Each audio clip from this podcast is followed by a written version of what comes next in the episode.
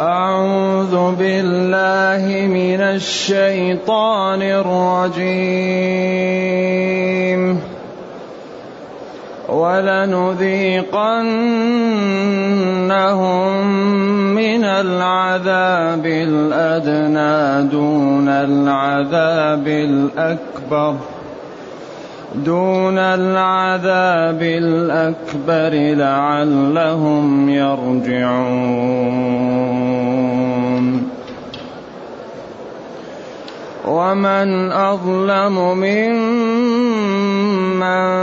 ذكر بآيات ربه ثم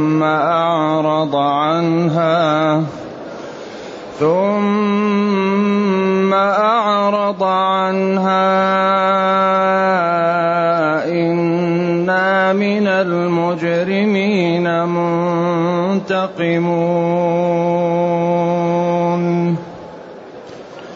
ولقد آتينا موسى الكتاب فلا تكن في مرية من لقائه. وجعلناه هدى لبني إسرائيل.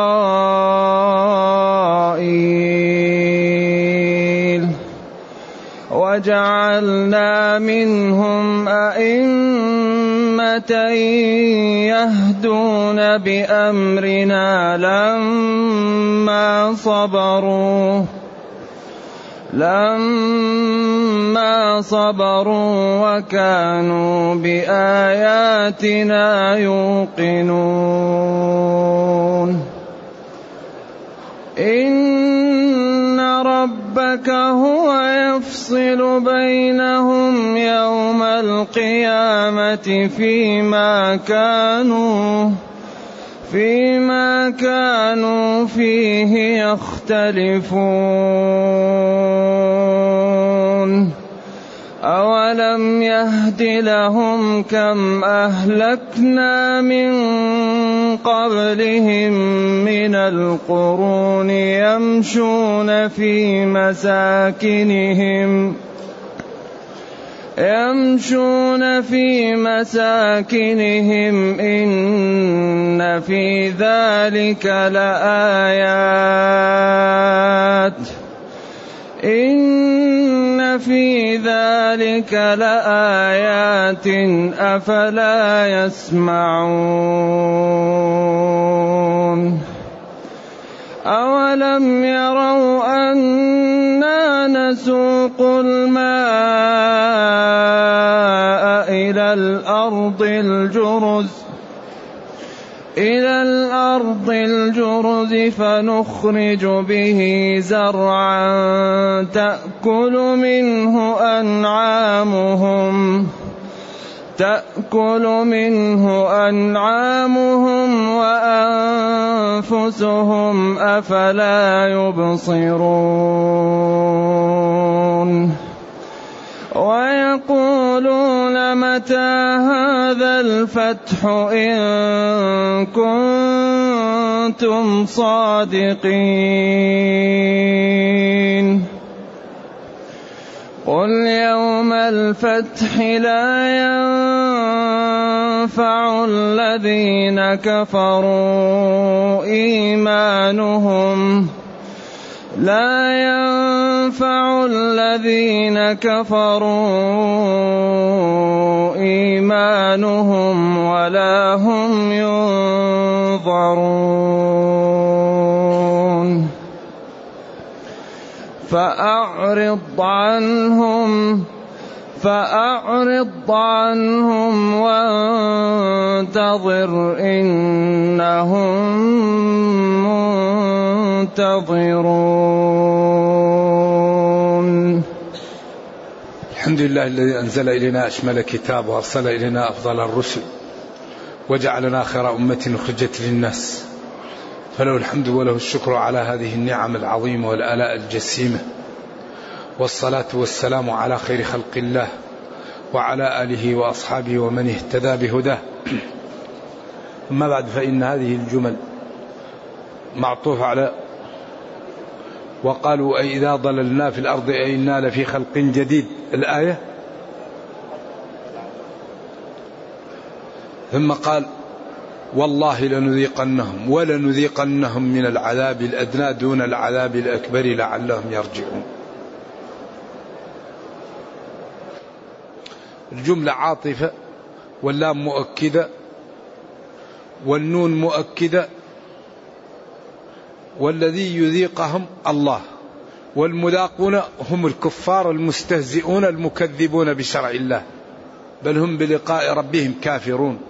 بعدين قل يتوفاكم ملك الموت الذي هم إلى ربكم ترجعون. بين ولو ترى إذ المجرمون ناكسوا رؤوسهم. وبعدين ولنذيقنهم من العذاب الأدنى. وهذا تخويف وتهديد وتحذير. والعذاب الأدنى ما ينال الإنسان من الكوارث في الدنيا. الجوع العطش المرض المصائب السنين الهزيمة السجن الأسر. كل هذه العذاب الأدنى. وبعدين يدل هذا على أنه ما داخل فيه عذاب القبر لقوله لعلهم يرجعون. فقوله لعلهم يرجعون دل على أن هذا قبل الموت. لأنه بعد الموت ما فيه رجوع وما فيه توبة. إذا العذاب الأدنى ما ينالهم من المصائب لكي تكون سبب في استفاقتهم واستعمالهم لعقولهم ليتوبوا. لذلك العقل إذا جاءه شيء يتنبه يكون سبب في توبته سبب في رجوعه. أما العياذ بالله الإنسان اللي مطموس عليه كل ما رأى المصائب ينهمك فيما هو فيه حتى الكفار. وإذا غشيهم موج كالظلل دعوا الله مخلصين له الدين وفرحوا بها. جاءتها ريح عاصف وجاءهم الموج من كل مكان وظنوا أنهم أحيط بهم. دعوا الله مخلصين له الدين. فهؤلاء الله يعطيهم بعض النكائب يعطيهم بعض الدروس ليعلموا أن الله قادر وأنه ينتقم ليرجع الواحد ويتوب قبل أن تحل عليه الشقوى عياذا بالله. الشقاوة تحل على من مات على الكفر. هذه هي الشقاوة عياذا بالله. ولنذيقنهم. لا نذيقنهم. أي اللي هو الله نحن معظم نفسه. هم اللي هم الكفار من العذاب الأدنى القريب. الجوع المرض التسلط السنين الأسر الاستعباد الاسترقاق. دون العذاب الأكبر وهو عذاب يوم القيامة الدائم الذي لا وراء وراءه. لعلهم يرجعون عن الكفر وعن المعاصي ويتوبون ويتخذون طريقا تكون سببا في نجاتهم وعدم إيباقهم. والله لا عذر لنا بعد هذا من البيان والتوضيح بعد التوضيح بعد التوضيح. ومن أظلم ومن أظلم من استفهام بمعنى النفي من؟ لا أحد أظلم. من هنا استفهام. الظلم أصله وضع الشيء في غير موضعه. ويستعمل للكفر وللطغيان وللذنوب. لا أحد أظلم ممن ذكر بآيات ربه. ذكر وبين له ووعظ بآيات رب بحجج الله وبراهينه وأن الكفر ضلال وأن عاقبته وخيمة وأن الله هو المعبود بحق وأنه هو الذي يستحق العبادة. وأن كل ما عندك من النعم من الله وكل ما دفع عنك من النقم من الله. ذكر بهذه الآيات وهذه النعم وهذه البراهين. بعدين قال ثم أعرض عنها. قال العلماء استعمل ثم هنا للإبعاد. أنه ذكر هذا التذكير ثم كفر ومن ذكر يبعد عليه الكفر لأن التذكير وهذه الحجج صاحبها يكون قريب من الحق. لكن ثم أعرض عنها. للبعد ما بين هذا التذكير وما بين الكفر. المسافة بينهم بعيدة. لأن الذي يذكر ينبغي أن يتذكر. الذي يخوف ينبغي أن يخاف. لكن هذا لمن جعل الله في قلبه الخير. وذكر فإن الذكرى تنفع من؟ المؤمنين. لكن الذين كتبت لهم الشقاوة إذا ذكرت الواحد يسطو عليك. يكادون يسطون بالذين يتلون عليهم آياتنا. إذا قيل له اتق الله أخذته العزة بالإثم إيش؟ فحسبه جهنم. القرآن كل شيء مبين فيه. بعدين مبين بيان بعد بيان بعد بيان. لذلك حري بنا أن تكون لنا صحبة مع كتاب ربنا. لا بد أن يكون لكل واحد ورد من هذا القرآن. ولنذيقنهم من العذاب الأدنى دون العذاب الأكبر لعلهم يرجعون. ثم قال ومن أظلم؟ لا أحد أظلم ممن ذكر وعظ بآيات ربه. الآيات جمع آية وهو ما في القرآن من البراهين على وحدانيته وعلى شمول علمه وعلى قدرته وعلى عقوبته لمن عصاه وعلى رحمته لمن أطاعه. كلها آيات لا تنتهي. ثم أعرض عنها. ثم لبعد ما بين المنزلتين أعرض يعني تركها وأعطاها بعرضه ولم يفهمها ولم يعمل بها ولم يبالي. بعدين قال إنا من المجرمين منتقمون. إنا الله من المجرمين الكافرين الظالمين منتقمون آخذونهم بأقوالهم وأفعالهم الخسيسة. ثم قال ولقد آتينا موسى الكتاب. فلا تكن في مرية من لقائه الأسلوب ما هو واضح الحقيقة. ولقد آتينا موسى الكتاب فلا تكن في مرية من لقائه الشيخ الطاهر بن عاشور قال هذا الأسلوب طمأن للنبي صلى الله عليه وسلم وتثبيت له. فأنت إن كذبك قومك ووقفوا في وجهك فموسى كذبه قومه ووقفوا في وجهه. والله قد نصره فسينصرك. لكن هذا الكلام جميل لكن عند تطبيق الآيات غير واضح. ولقد آتينا موسى الكتاب واضح. طيب فلا تكن في مرية من لقائه.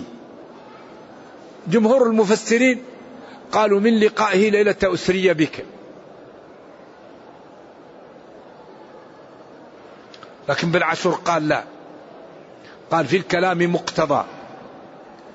أي فلا تكن في مرية من لقاء. هي الوعد الذي وعدك الله بنصرك وبرفع درجتك. وأنت كذلك فلا تكن في مرية من ذلك. لكن هذا ما هو واضح وقائله قليل. وإن كان في السياق يعني يكون لكن الذين كتبوا التفسير الميسر والذي رأيت في الطبري فلا تكن في مرية من لقاء موسى ليلة أسري بك. تلقاه في السماوات. وإذا لقيته طبعا سيقص عليك ما قص عليك. إنني جربت بني إسرائيل ولم وبعدين أعطاه وقال له لا إن أمك أمتك لا تطيق ذلك. وإذا لقيته فترى ما أعطاها الله وأنت من أكرم خلق الله فكذلك. وهو على كل حال نوع من الطمأنينة والتثبيت والتشجيع للنبي صلى الله عليه وسلم أنه يصبر على أذية قومه. وقيل غير هذا. فلا تكن في مرية من لقائه وجعلناه هدى موسى وكتابه التوراة. هدى يعني مبين وموضح لبني إسرائيل الطريقة التي ينجون بها. وجعلنا منهم أئمة من بني إسرائيل دعاة وقادة يدعون يهدون بأمرنا يهدون الناس إلى طريق الحق لما صبروا وكانوا بآياتنا يوقنون. وهنا نقطتان مهمتان. هما اللتان يأتي بهما لكل إنسان ما يريد. الصبر واليقين على ما تريد. وجعلناهم أئمة يهدون بأمرنا أي يهدون بشرعنا وبديننا وبسلطاننا الذين هيأناه لهم لما صبروا لما صبروا لما صبروا. كلهم قراءة سبعية. لما صبروا حين صبروا أو لما صبروا لأجل صبرهم. وكل منهم قراءة سبعية وصحيحة. لما ولما. لما شرطية أو لما حرف جر لصبرهم. أيوة. وما مصدرية. إذا جعلنا من بني إسرائيل دعاة وقادة لأجل صبرهم على الدعوة وطاعة الله وإيقانهم بأن وعد الله حق وأن الذي يصبر على طاعة الله سينال المنازل. إذا اليقين والصبر هو الذي تنال به المنازل. النبي صلى الله عليه وسلم قال إنكم قوم تستعجلون. ضرب اليوم الذي كانوا يحفرون فيه الخندق ضرب. فقال فتحت لي يعني خزائن إيش؟ قيصر. بعضهم يقول شوفوا بالله يقول تفتح ونحن الواحد منا لا يستطيع أن يقضي حاجته من الخوف ويقول تفتح. فأبو بكر قال هو قال لما قالوا له أسرية قال سرى قال هو قال قال نعم قال أصدق. أنا أصدقه بخبر كيف ما أصدقه؟ ذلك الصبر واليقين هو الذي تنال به الدرجات.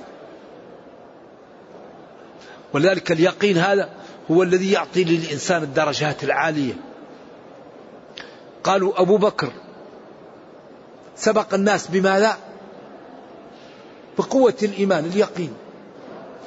ولذلك لما توفي النبي صلى الله عليه وسلم ظهر التمايز بين أبي بكر وبين الصحابة. اللي قال ما قت ما مات واللي قال اللي يقول مات نقتله. والذي أراد أن يقوم ما استطاع أن يقوم. فهو لما جاء قال بأبي وأمي أنت مت الموتة التي كتب الله عليك.